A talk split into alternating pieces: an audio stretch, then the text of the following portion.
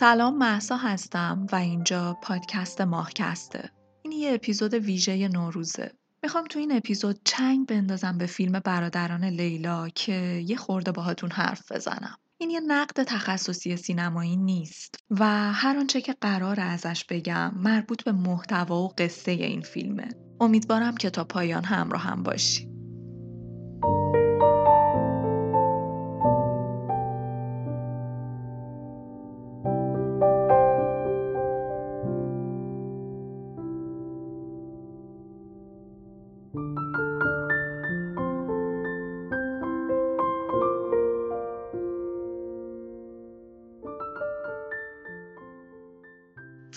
پر از نماده. شروع فیلم چند سکانس ابتدایی فیلم. انگار یه جور شرح حال و روزه. یه پدر که یه نوع حس رمز و رازگونه رو بهمون میده. مردی که پاهاش تو هم جمع شده. به واسطه پیری یا شاید به واسطه پیری داره یه حس ضعف بزرگ رو بهمون القا می‌کنه که حالا در طول فیلم اینو می‌فهمیم که این احساس ضعف اتفاقا نه به خاطر پیری که به خاطر جنس شخصیت این آدمه.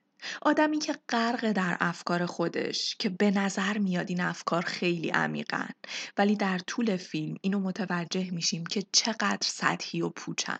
از اون طرف لیلا رو می‌بینیم ترانه علی دوستی که از یه درد بزرگ داره رنج می‌بره. اینو از چهرش می‌فهمیم. این درد جسمیه اما در عین حال تلویزیون روبروش اخبار اعتراضات مردم رو نشون میده. لیلا داره به صفحه تلویزیون نگاه می‌کنه و ما درد رو تو چهرش می‌بینیم.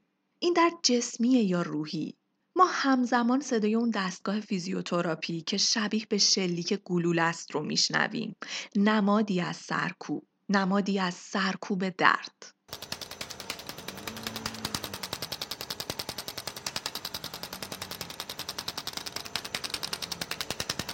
بریم برسیم به علیرضا برادر لیلا. نوید محمدزاده.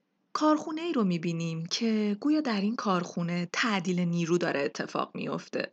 کارگران اون کارخونه دارن بیکار میشن و از کارخونه بیرون میرن. ولی علیرضا هنوز زیر دستگاه و مشغول کار چون گوشی تو گوشش رو نمیشنوه.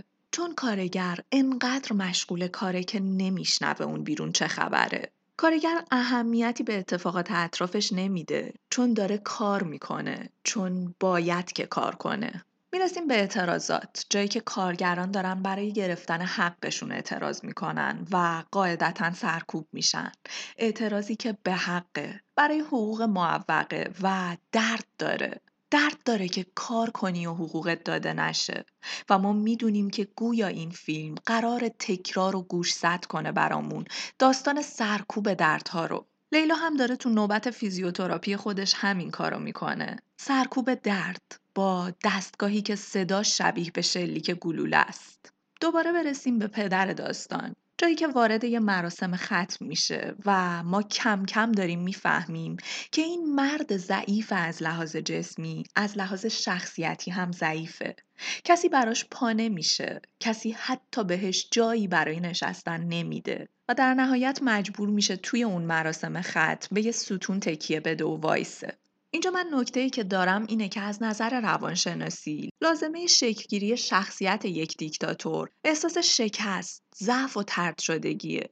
ما توی این فیلم با این مقدمه به نظرم داریم آماده میشیم برای اینکه بفهمیم این مرد چرا و چطور تبدیل به یک دیکتاتور شد. کسی که پر از عقده است پس تنها می‌دونی که بهش قدرت بده. تنها می‌دونی که به حرف این شخصیت ضعیف شکست خورده ترد شده اعتبار بده. میشه جولانگاهش که توش بتازونه و عقده گشایی کنه. حالا اون میدون کجاست؟ خونواده. جایی که اعضای این جامعه کوچیک خودشون رو موظف می‌دونن به خاطر چیزی که روش اسم رسم و رسوم و احترام رو گذاشتن جلوی هر خواسته نامعقول و دریوری که این آدم میگه سرخم کنن و بله چشم بگن. تو این شرایط شخصیتی با این احوالات یعنی شکست خورده، ترد شده، ضعیف و از همه مهمتر ناکام در رسیدن به آرزوهای شخصی میره به سمت دیکتاتوری مطلق. ما میریم می‌رسیم به سال آقا غلامی که فوت کرد و حالا جمعی از فامیل رو می‌بینیم که دور هم جمع شدن برای از ازا در آوردن پسر غلام. بازم چیزی که داریم می‌بینیم رسم و رسومه تا تو سیاهتو در نیاری ما در نمیاریم. تا تو اصلاح نکنی ما هم اصلاح نمی‌کنیم. چند تا عروسی عقب افتاده. آقا کار ما لنگته از ازا در بیا. تکرار می‌کنم رسم و رسوم مزخرف. حتی چندشاورترین لحظه برای من لحظه ای بود که همه توی اون اتاق لباسیه ها رو تو دهن هم و با هم در آوردن و با هم شروع به پوشیدن لباس رنگ روشن کردن. این چه نمایشی از کوته فکری آخه؟ همه اون آدم ها توی دل خودشون از ازا در اومده بودن. همه اون آدم ها داشتن با ظاهرشون دروغ می‌گفتن. رسم و رسوم این احترام ساختگیه که باعث شده حتی خود احترام قلبی نباشه. این رسم و رسوم ها آدم ها احترامشون رو تبدیل به یک امر ظاهری کرده. تو قلبت با کاری که داری انجام میدی یکی نیست و این کاریه که رسم و رسوم با آدم ها می‌کنه.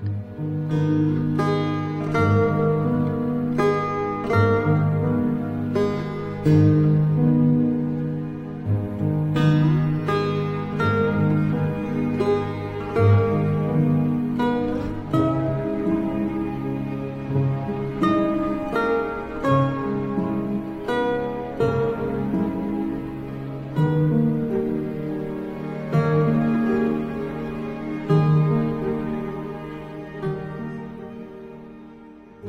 کنیم به این. ما اگه ادعای مدرن ترین و بازترین نوع تفکر رو هم که داشته باشیم باز یه جایی پامون زنجیر این عقایده. ما به خاطر این احترامه به خاطر این رسم و رسوم یه وقتایی دست به کارایی می‌زنیم که تمایل قلبی خودمون نیست عقیده خودمون نیست ولی بازم انجامش میدیم. به نظر من یکی از مهمترین تصمیماتیه که هر آدمی تو زندگیش باید بگیره. اینکه هیچ وقت کاری رو انجام نده که مال خودش نیست. که خودش نیست. چون این ظلمه. در حق زمان کوتاهی که تو یک بار زندگیمون بهمون داده شده. اینکه بخوایم خودمون رو عذاب بدیم. اونم به خاطر تفکر غلطی که آدمهای چندین نسل پیش پای گذاریش کردن. و ما امروز فقط با این جمله که این رسمه که این احترامه خودمون رو باهاش فریب میدیم. برگردیم به فیلم. نکته مهم این مراسم بازم ترد شدن پدر خونواده بود. کسی که رفته بود لباس سیاه رو برای خودشیرینی از تن پسر غلام دراره. این اتفاق هم میافته ولی نه به وسیله اون. چون بازم جدا افتاده چون بازم ترد شده چون کسی آدم حسابش نمی‌کنه. حتی حالا که همه سفید پوشیدن تن تنها کسی که سیاه خودشه. وسط تمام این ماجراها هم ما همچنان علیرضا رو می‌بینیم که مشغول فراره. نماد آدمی که واسه گرفتن حقش نمی جنگه چون میترسه و چون که میترسه فرار می‌کنه. علیرضا نماد فرد ترسو در جامعه است. فردی که براحتی سرکوب میشه. فردی که براحتی میشه حقش رو خورد چون میترسه. توی این فیلم ما خیلی توی دستشویی وقت میگذرونیم. اتفاقا به نظر من بسیار هوشمندانه است. این استفاده از دستشویی در سکانس های مختلف این فیلم بسیار هوشمندانه است. وقتی اینجای داستان و بعد از مقدمه ابتدایی فیلم اسم فیلم بالا میاد در سکانس بعدی یعنی در واقع سکانس واقعی آغاز فیلم بعد مقدمه جاییه که پدر خانواده داره زور می‌زنه برای عمل دف اونم دقیقا زمانی که تو سکانس قبل دیدیم دوباره ترد شد دوباره نادیده گرفته شد و حالا انگار داره با این زور زدن خودش رو خالی می‌کنه. می‌دونی این سکانسی همچین حسی رو بهم هم داد. اینکه یه آدم ضعیف خودش رو به آب و آتیش زده. زور زده واسه اینکه یه بار فقط یه بار دیده بشه. یه بار خواسته بشه و حالا که نشده داره میره به همه چیز. این کاریه که این آدم واقعا داره انجامش میده. واقعا داره میره به اعضای این جامعه کوچیک که خونوادشن فقط برای اینکه نشد. برای اینکه به آرزوی شخصی خودش نرسید با زور زدن خود رو خالی کردن. همون کاریه که ذات این مرده. زور می‌زنه واسه بزرگ بودن و بزرگ شدن. در حالی که این زور زدنه فقط داره کسافت می‌زنه به زندگی خودش و خونوادش داره کسافت می‌زنه به اون خونه ای که سرپرستشه. برسیم به فضای بیمارستان. این اتش پدر برای پسر بودن بچه پرویز. و شنیدن زمزمه های این که گویا تصمیم داره نظر خودش رو تحمیل کنه در رابطه با اسم بچه. با لبخند با ذوق و شوق میره سراغ بچه. اما جذابیت ماجرا کجاست؟ اینکه راضی نمیشه. اینکه قانع نمیشه و اصرار می‌کنه به اینکه قنداق بچه باز شه. تا با دیدن اندام جنسی بچه از جنسیتش مطمئن شه. کریه چندشاور این صحنه که این مرد با دیدن اندام جنسی نوزاد خوشحال میشه. این یعنی شادیش گره خورده به اندام جنسی اون نوزاد. فیلم آمدانه خواسته که اینقدر کریه نشون بده داستان رو بهمون. همینقدر پوچ که این دست و پا زدن ها واسه جنسیت بچه به یه جا برمیگرده. به اندام جنسی. نشونی از تفکرات پوسیده و غلط و پوچ. جنجال توی خونه برای اسم غلام هم که خب دیگه تکراری میشه حرفام کسی که حتی سواد خوندن نداره ولی می‌خواد بزرگی کنه. پسر این آدم لنگ شام شبشه. تو جیبش تخم مرغ قایم کرده تا از خونه ببره. اواسط فیلم وقتی همه لباس شیک مهمونی پوشیدن مادرشون همون تخم مرغ رو می‌زنه زمین تا خونوادش چشم نخورن. در حالی که پسرش تخم مرغ تو جیبش قایم می‌کنه تا یه وعده شامش در بیاد. باز اینجا چی داریم؟ باورهای غلط. رسم و رسوم و خرافات و تفکر پوسیده. اینه که بیچارمون کرده. بچه ها از مادر می‌خوان که تمومش کنه که مراقب باشه با این تخم مرغا لباساشون کثیف نشه. به نظر من اما اینجا اون تخم مرغ همون نماد عقاید پوسیدن.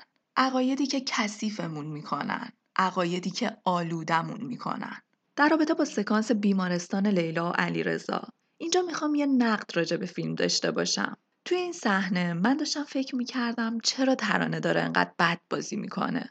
ولی یه کم که پیش رفت فهمیدم ایراد از ترانه نیست. ایراد از متنه. متن یه جایی انقدر که حالت شعاری به خودش گرفته مصنوعی به نظر میاد. مثلا یکی از جمله های ترانه است. با کار کردن هیچی درست نمیشه.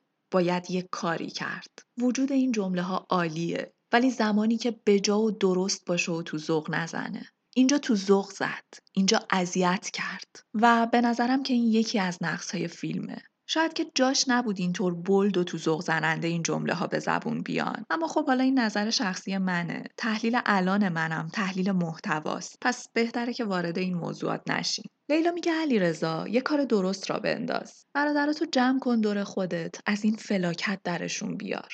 جواب علی رضا اینه. به من استرس نده تو رو قرآن. آدم ترسوه. آدم میترسه و چون میترسه آدم آگاه این جامعه کوچیک فلج میشه. چون آدم آگاه نمی‌تونه تنهایی کاری کنه. بدبختی اون آدمیه که می‌تونه از دستش بر میاد که کاری کنه ولی میترسه. ولی کاری نمی‌کنه و واسه همین هم هیچی عوض نمیشه.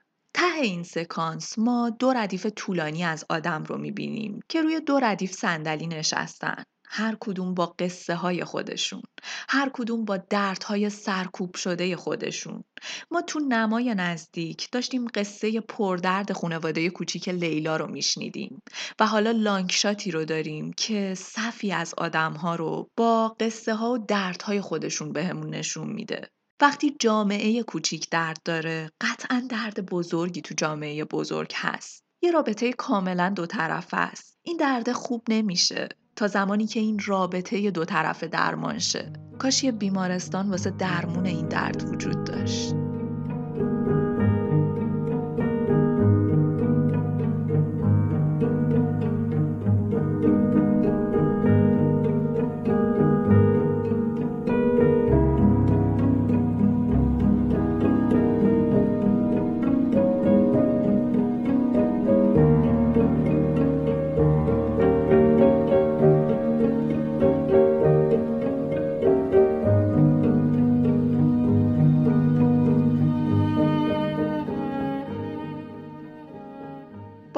تو دستشویی. جایی که قرار تبدیل به محل سرمایه گذاری این خانواده شه. سهم این خانواده از این پاساژ بزرگ دستشویی بود که توش رویاهاشون رو ترسیم کنن. کی داره رویا می‌سازه؟ کی داره راه نجات می‌سازه؟ لیلا. لیلایی که می‌خواد با خرید دستشویی خونوادش رو از این کسافتی که توش گیر کردن نجات بده. لیلا نماد آگاهیه. لیلا نماد بیداریه. ولی مصیبت اینه که تنهاست. و چون تنهاست صداش به جایی نمی‌رسه. چون حتی تو جامعه کوچیک خونوادش هم اکثریت رو آدمهای ترسوی ناآگاه شکل دادن. آدمهایی که دارن از اون سیستم آسیب می‌بینن ولی شبیه به گله گوسفند با هر شرایطی خودشون رو وقف میدن و دنبال تغییر نیستن. اما لیلا اون اقلیت آگاه تنهاست. وقتی همه میگن بابا خواب بیدارش نکن لیلا بابا رو از خواب بیدار می‌کنه که قرصهاشو بهش بده چون عاقلانه رفتار می‌کنه. میگه فردا درد می‌کشه اگه الان بیدار نشه. فردا درد می‌کشه اگه امروز بیدار نشه. میره جلوی تلویزیون میشینه. راه نگاه برادراش به حواس پرتی های پوچ رو صد می‌کنه. اون کشتیکج مزخرف که دروغینه که محمله اما فکر تمام خانواده رو درگیر خودش کرده. لیلا جلوی نگاهشون به این برنامه پوچ رو می‌گیره. برنامه ای که وقت خونواده صرف نگاه کردن بهش میشه. میشینه جلوی تلویزیون و راجع به خرید مغازه باهاشون حرف می‌زنه. راجع به راه نجات راجع به بیداری. شخصیت منوچهر یا پیمان مادی نماد آدم ساده لوح باری به هر جهت زود باوره. همون گله گوسفند. اما در عین حال این آدم در حال تلاش واسه اینه که تصویری که از خودش نشون میده یه تصویر بینقص باشه. تیپش، لباسش، اون پیشنهاد شرکت و خرید ماشین، اون طرز صحبت قاطع و جدی منوچهر. در حالی که ما می‌دونیم حماقت در تک تک سلول های این آدم رخنه کرده. توی این نشست احمقانه علیرضا چهره آدم عاقل رو به خودش گرفته. ولی به نظر من علیرضا عاقل نیست. این آدم نمی‌تونه عاقل باشه. علیرضا فقط می‌تونه بترسه و اینجا فقط ترسیده. همین. حالا منوچهر رو با این شخصیت داشته باشیم دوباره بریم خونه آقا غلام که اونجا قرار خبر بزرگ فامیل شدن برسه به بابای خونواده جایی که خود بابا میگه من اصلا در حدی نیستم که بشینم جای آقا غلام. یعنی خود طرف می‌دونه که بی سر و پاست یعنی خودش می‌دونه که باید گریست به حال خونواده ای که این آدم بزرگش باشه. یه وقتایی اونقدر روزا خرابه که طرف حتی خودش هم می‌دونه که لایق بزرگی کردن نیست. ولی در ازای این لطف بزرگ باید کادوی اول عروسی رو بده اینجا ما می‌فهمیم که آقا بابا یه چیزایی داشته واسه خودش. یه پولی که الان تبدیل به سکه شده واسه بزرگ فامیل شدن. دیالوگ های اینجا با همسرش خیلی مهمه. یعنی تمام انگیزه این مرد برای بزرگ فامیل شدن رو برامون روشن می‌کنه. یا بهتره بگیم عقده هاش رو برامون رو می‌کنه. چی میگه؟ میگه بدت میاد تو مردا. من بشم بزرگ فامیل تو زنا تو. بدت میاد به هر مجلسی که وارد میشی. جلوپات بلند شن. اول فیلم و یادمون بیاد. هیچکی جلوپاش بلند نشد وقتی وارد مراسم ختم شد. اگه من بمیرم تو اعلامیم می نویسن بزرگ خاندان جورابلو. اگه تو بمیری بالای اعلامیت می نویسن همسر بزرگ خاندان جورابلو. همسر بزرگ خاندان جورابلو و جالبه که این زن با شنیدن این جملات راضی میشه. در حالی که بچه هاش در حالی که زندگیش تو فلاکت محض میگذره. اما به راحتی راضی میشه که این سکه ها خرج بزرگ فامیل شدن بشه. که حتی به این فکر نمی‌کنه که چرا همسرش این دارایی رو با این همه رنجی که تو زندگیش وجود داره ازش مخفی کرده. چون فکر نمی‌کنه این زن. اون فکر رو شبیه به خوراک از شوهرش می‌گیره. چرا؟ جواب عقده است. دوباره تکرار کنیم. شکست، ترد شدن، به آرزوها نرسیدن، تو سری خور بودن. همه اینها عقده بزرگ بودن رو ایجاد می‌کنه. زن میگه آخه اونا تا حالا حتی جواب سلام ما رو هم نمی‌دادن و تو یه لحظه این زن قراره بشه بزرگ اون فامیل. قطعا که معامله خوبیه براش. سوال لیلا از پدرش اینه چرا هر کی بیشتر آدم حسابت نمی‌کنه بیشتر برات عزیزه؟ جوابش اینه عقده زندگی این مرد. عقده زندگی این مرد همینه که آدما آدم حسابش نکردن. این آدم رویای بزرگ بودن رو داشته ولی همیشه کوچیک بوده. واسه همین تمام تلاش زندگیش اینه که یه روزی تو چش آدم هایی که به چشمشون حقیر بوده بزرگ بشه. ما اینجا می‌فهمیم مثلا همین غلام و خانوادش بودن که دیکتاتور ما رو تریاکی کردن. اونا زمینش رو از چنگش در آوردن ولی خودش اینو اینجوری توجیه می‌کنه که ده برابر پول اون زمین رو خرج سفرهای شمال کردن. ما آخر فیلم می‌فهمیم اصلا سفری در کار نبوده. این آدم واسه جبران حقارتش واسه مخفی کردن حقارتش و بزرگ کردن خودش پیش خونوادهش این داستان سفرهای خیالی رو ساخته که بگه من زمینامو از دست ندادم. غلام بزرگ فامیل منو سفر برده. برام پول خرج کرده. دیگه نگم براتون دوباره از رسم و رسوم رقت انگیزی که کادوی بزرگ فامیل و این داستاناست تکرار مکررات میشه. داستان عروسی داستان این کادو دادنا داستان این چشم و هم چشمی ها وای که کی می‌خوایم تمومش کنیم. اینجا کلکل بچه ها رو با پدر داریم. تهش می‌رسیم به این نقطه. ولم کنید منو! هرچی ناراحته بره از این خونه. هر کی ناراحته بره از این خونه خونهشونه. کجا برن؟ ناراحتن. آره ناراحتن. ولی خونهشونه. کجا برن؟ چرا جایی گوش دادن؟ فقط حرف می‌زنین شما. با یه مغازه مشکل شغل همه ما حل میشه. وقتی مشکل شغل ما حل شه یعنی همه مشکلات ما حل شده. اینجوریه که همه می‌تونن تشکیل خانواده بدن صاحب زندگی بشن. اون وقتی که تو میشی بزرگ این خانواده. فقط با یه مغازه بابا. علیرضا میگه اصلا میشنوی ما چی میگیم؟ نه نمیشنوه. این آدم رویاهای شخصی خودش رو داره. این آدم از تو. از این خونه از هر چیزی که هست استفاده می‌کنه تا به رویاها و عقده های شخصی خودش برسه. نمیشنوه صدا تو. لیلای آگاه ما حرف می‌زنه.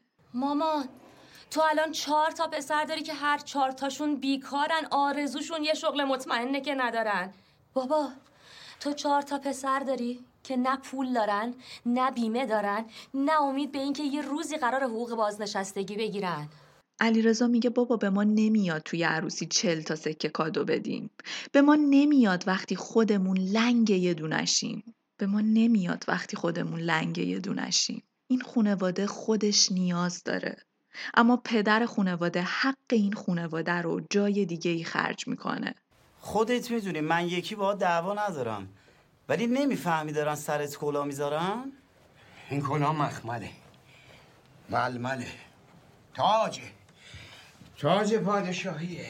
بابای خونواده تاج می‌خواد. به چیز دیگه ای فکر نمی‌کنه.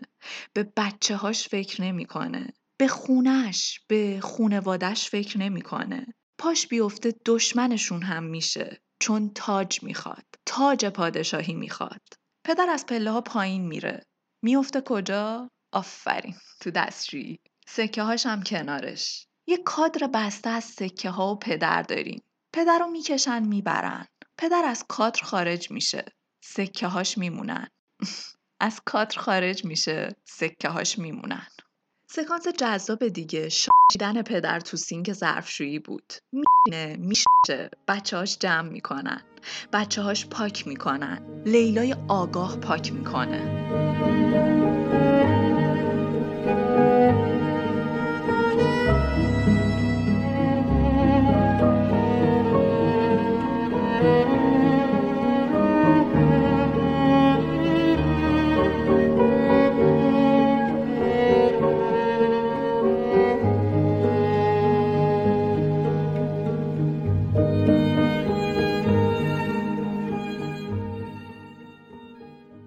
نکته مهم دیگه هم دارم و اون توی عکس قبل از عروسیه جایی که بحث آگهی ترهیم و عکس روش میشه. نکته مهمش جست های پدره برای عکس آگهی ترهیم ما اینو فهمیده بودیم که این آدم اون قدری پر از عقده است که این براش مهمه که حتی بعد مرگش بزرگ صداش کنن. واسه همین توی عکساش تظاهر می‌کرد. اون آدم ضعیف توی عکسا ژست های مصنوعی رو از خودش میساخت که حتی تو عکس آگهی ترهیمش هم با صلابت به نظر بیاد. این آدم اونقدر عقده داره که به این موضوع هم فکر می‌کنه که بعد مرگش آدما راجع بهش چی میگن و چی فکر می‌کنن. حتی انگار بعد از مرگ خودش رو مرده نمی‌دونه. باز به یه چیزایی داره اهمیت میده که واقعا ارزشی ندارن. و این منش و رفتار دیکتاتورهاست. حتی مرگشون هم وسیله‌ای برای عقده گشاییشونه.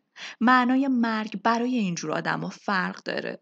یه جورایی انگار خودشون رو جدا می‌کنن از آدمهای دیگه. حتی مرگ خودشون رو هم متفاوت می‌بینن. و این خیلی جالب بود برام. بریم تو داستان عروسی که ما رو وارد یه حال و هوای کمدی می‌کنه.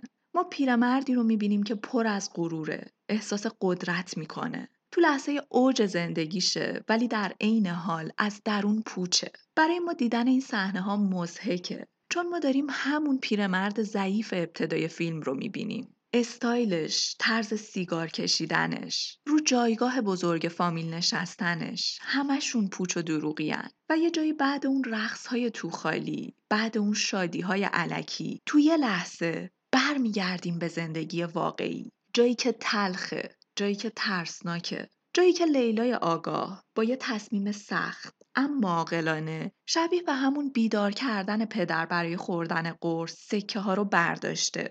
نذاشته این جهله این حماقت اتفاق بیفته.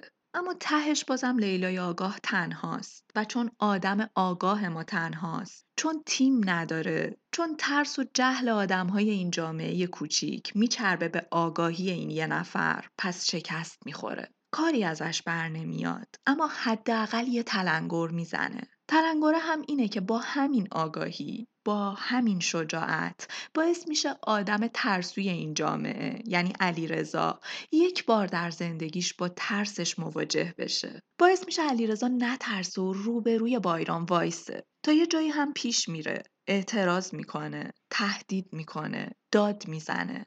اما بازم قدرت یعنی بایرام سرکوبش می‌کنه. چرا؟ چون علیرضا تنهاست. چون تیم نداره قدرت نداره پس کاری ازش بر نمیاد. دوباره برمیگردیم به سالن عروسی به شکست پدر. جایی که مجبور میشه از همون پله هایی که بالا رفته بود تا به جایگاه قدرت برسه با سرشکستگی پایین میاد. با همچین پیش زمینه ای همچین شخصیتی که فیلم از بابای خونه ساخته می‌تونیم حدس بزنیم شاید اون الان داره بدترین لحظه زندگیش رو تجربه می‌کنه برسیم دوباره به دستشویی جایی که بچه ها بابا رو آوردن که سرمایه گذاری زندگیشون رو بهش نشون بدن. شاید که کوتا بیاد. توی این صحنه داریم سر و صدای فضای دستشویی رو میشنویم. بیننده تو این صحنه خودش رو ناخواسته می‌ذاره جای پدر. و اینجا انگار مایی که تا الان فکر می‌کردیم که این درست ترین تصمیم ممکنه هم حق میدیم به بابای خونواده که بگه چه بچه های بیعقلی دارم. در حالی که بیعقل خودشه ولی این حس القا میشه. و جالبه. اینجا یه جنجال جدید داریم. می‌فهمیم بابای خونه سند خونه رو گرو گذاشته تا واسه خودش تاج پادشاهی بخره. چون قبلتر هم گفتم این آدم برای رسیدن به تاج پادشاهی نه تنها خونه که آدمهای اون خونه رو هم میفروشه. همونطور که لیلا یه جایی میگه بابا می‌خواست منو مجبور کنه به ازدواج با یکی از فامیلاش. ولی اونا منو نخواستن. این آدم برای رسیدن به جایگاه پادشاهی هر چیزی رو میفروشه و اهمیتی هم به عواقب کارش نمیده. هرچند که ما آخر فیلم می‌فهمیم که تموم این ماجرای سند دروغ بوده و این آدم تمام این سالها که بچه هاش گرفتار بیپولی بودن پول داشته ولی اون پول رو نگه داشته واسه روز مبادا واسه روزی که بتونه ازش به عنوان ابزاری برای بزرگی کردن استفاده کنه به قیمت اینکه آدمهای اون خونه رنج بکشن. چون بابای این خونه به رنج آدمهای اون خونه اهمیتی نمیده. یه دیکتاتور فقط به خودش اهمیت میده. توی سکانسی چهار تا برادر یه طرف اتاق وایستادن و لیلا روبروشون. چهار تا برادر تیم شدن که واسه از دست ندادن پدر تن به خواسته های اشتباهش بدن و طرف دیگه اتاق لیلای آگاه تنها رو داریم. که تیم نداره. که قدرتی نداره که هر چقدر هم که منطقی حرف بزنه حرفش خریداری نداره. چون تیم روبرو گله اکثریت ناآگاهه. گله ای که اگه بخوای نجاتشون بدی هم نمی‌خوان که نجات پیدا کنن. برادرها پیشنهاد میدن رأی بگیریم ولی خنده داره. چون مسلمه که گله ناآگاه اکثریت رو در دست داره و آدمهای آگاه تنهان. آدمایی که بیدارن تنهان. آدمایی که بیدار می‌کنن تنهان. پس قدرتی هم ندارن. و می‌رسیم به اینجا. تا عمر دارید امشب و فراموش نمی کنید حسرت اینو می‌خورین که چطور چنین تصمیم اشتباهی گرفتین. چطور به حرف من گوش ندادین. بزرگترین موقعیت زندگیتون رو دست جمعی دارین خرابش می‌کنین. بدبختی ابدیتون رو همین امشب خودتون شروع کردین.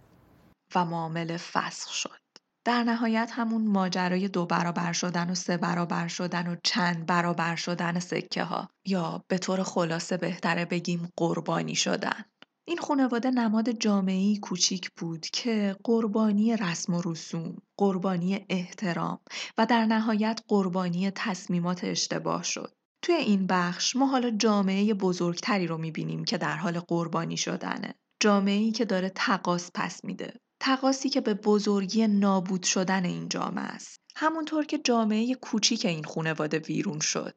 برادری که مجبور به ترک خانواده و فرار شد و در نهایت آینده ای تضمین شد که مطمئنا سیاه تر از امروزه. بیا واسه ما که خیلی نداشت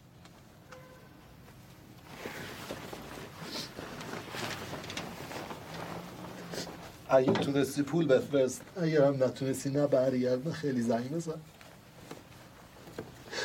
هر وقت هم زنگ زدی بگو حالت خیلی خوبه. تو خوشبختی غرقی. کار خوب داری پول خوب در بیاری.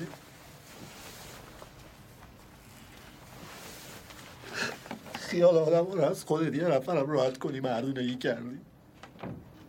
می‌رسیم به اعترافات علیرضا و این جمله طلایی لیلا. وقتی جایی فکر کردن چه جوری فکر کردن یادت میدن همین میشه دیگه. وقتی جای فکر کردن چه جوری فکر کردن و یادت میدن همین میشه. این جمله طلایی این فیلمه به نظرم. جمله طلایی این فیلم. به تک تک شخصیت های فیلم نگاه کنید. به خود پدر که بزرگ بودن رو در چی می‌دید؟ به منوچهر که حماقت کرد. به پرویز که بعد پنج تا دختر. تو اون نداری و بیپولی مطلق که لنگ شام شبشه. که لنگ هزار تومن پوله. بازم یه بچه بدبخت دیگر رو شریک بدبختی خودش کرد. به امید اینکه اون بچه پسر باشه. به فرهاد که کلا قدرت تفکر مستقل نداشت و هر موجی که پیش می اومد سوارش می شد. تک تک این آدم ها هیچ تفکر مستقلی از خودشون نداشتن. مغزها تسخیر شده بود. چون اونا فکر کردن رو یاد نگرفتن و به جاش چجوری فکر کردن رو یاد گرفتن. چیزی که به نظرم بزرگترین درد ماست. و قصه از جایی شروع میشه که پدر و مادرها تو ساخت جامعه کوچیکی به نام خونواده سعی نمی‌کنن طرز فکر کردن، طرز تحلیل کردن، طرز ایجاد یک تفکر انتقادی و مطالبه گرانه رو به فرزندانشون یاد بدن که اتفاقا به جاش سرکوب می‌کنن میکوبن خفه می‌کنن پرسشگری بچه هاشون رو و خنده داره که بردشون رو زمانی می‌دونن که بچه این مطی و رام رو بار بیارن. جوری که کاملا مطابق تفکرات خودشونه.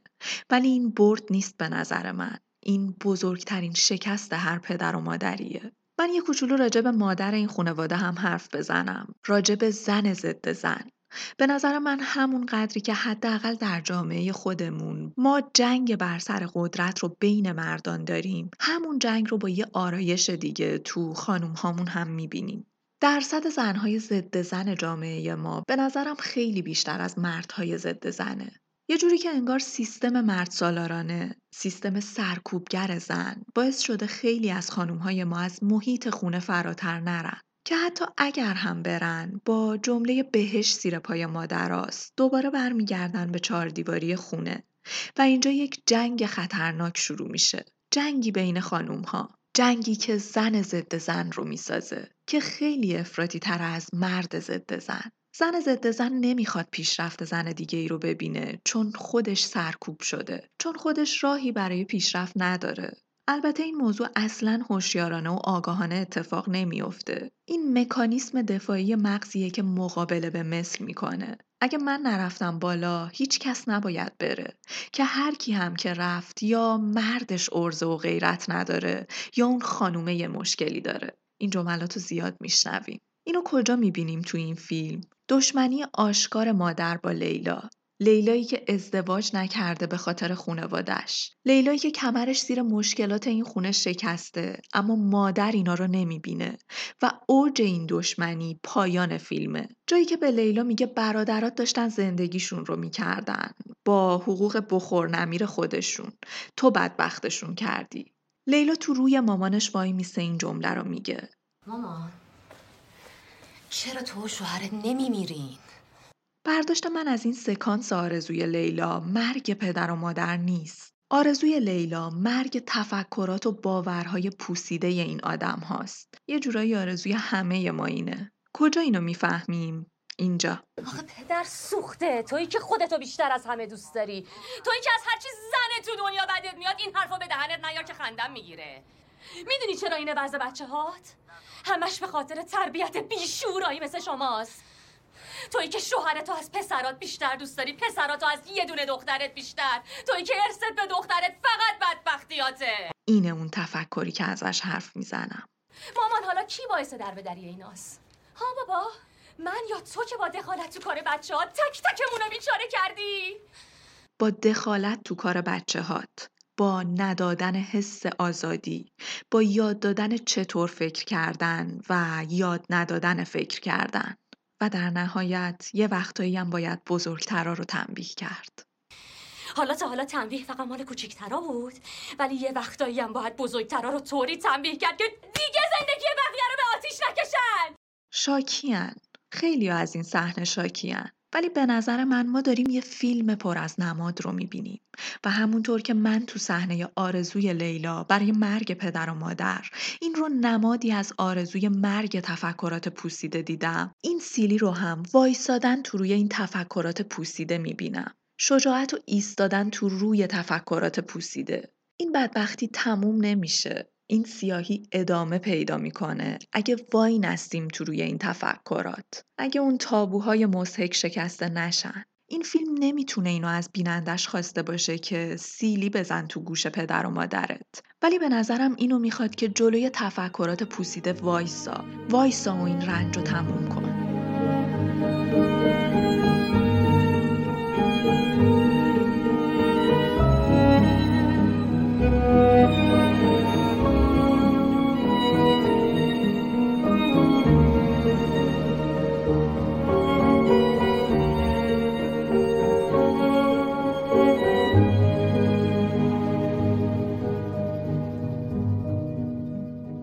بندی فیلم تکمیل کننده اون مقدمه طولانی ابتدای فیلمه.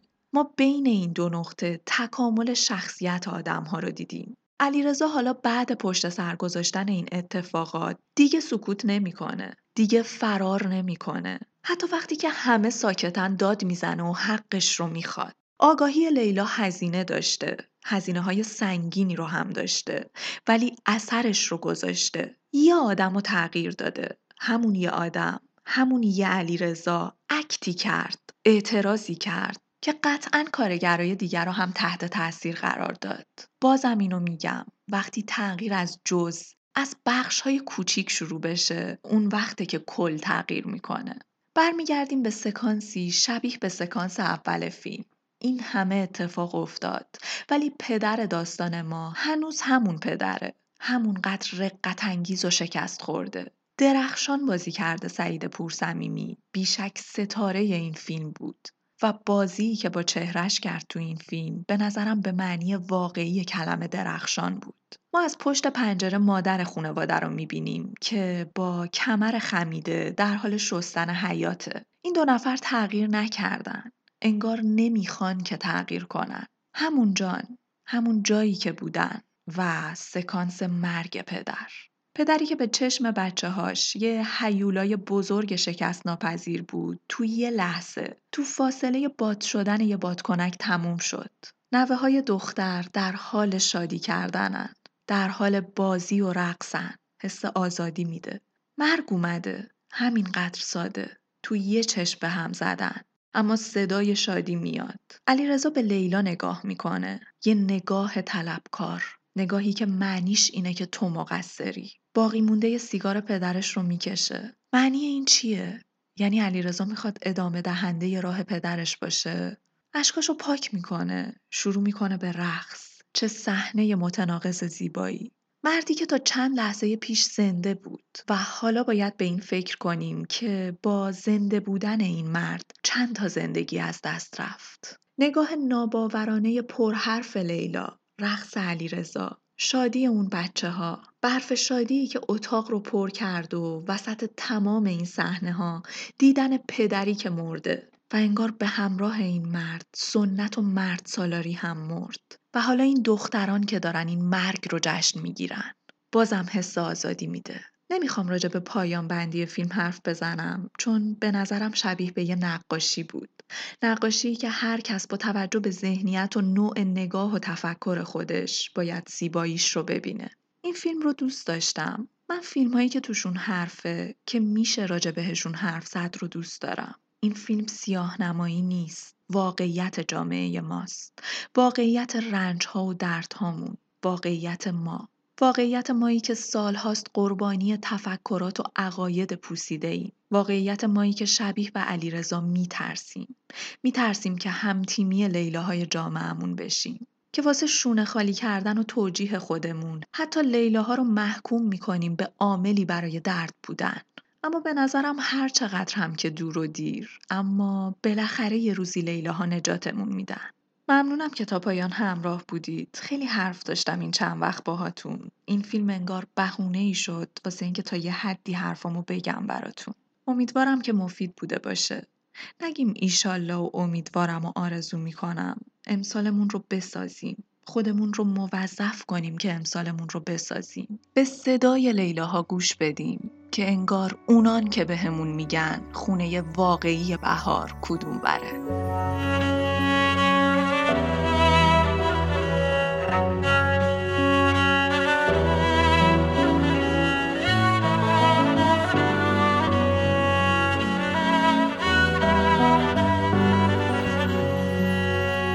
کمک کنینه یادمو؟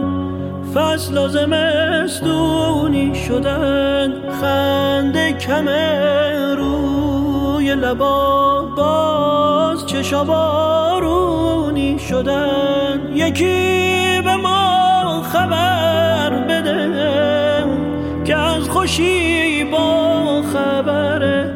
به ما که خسته ایم بگه.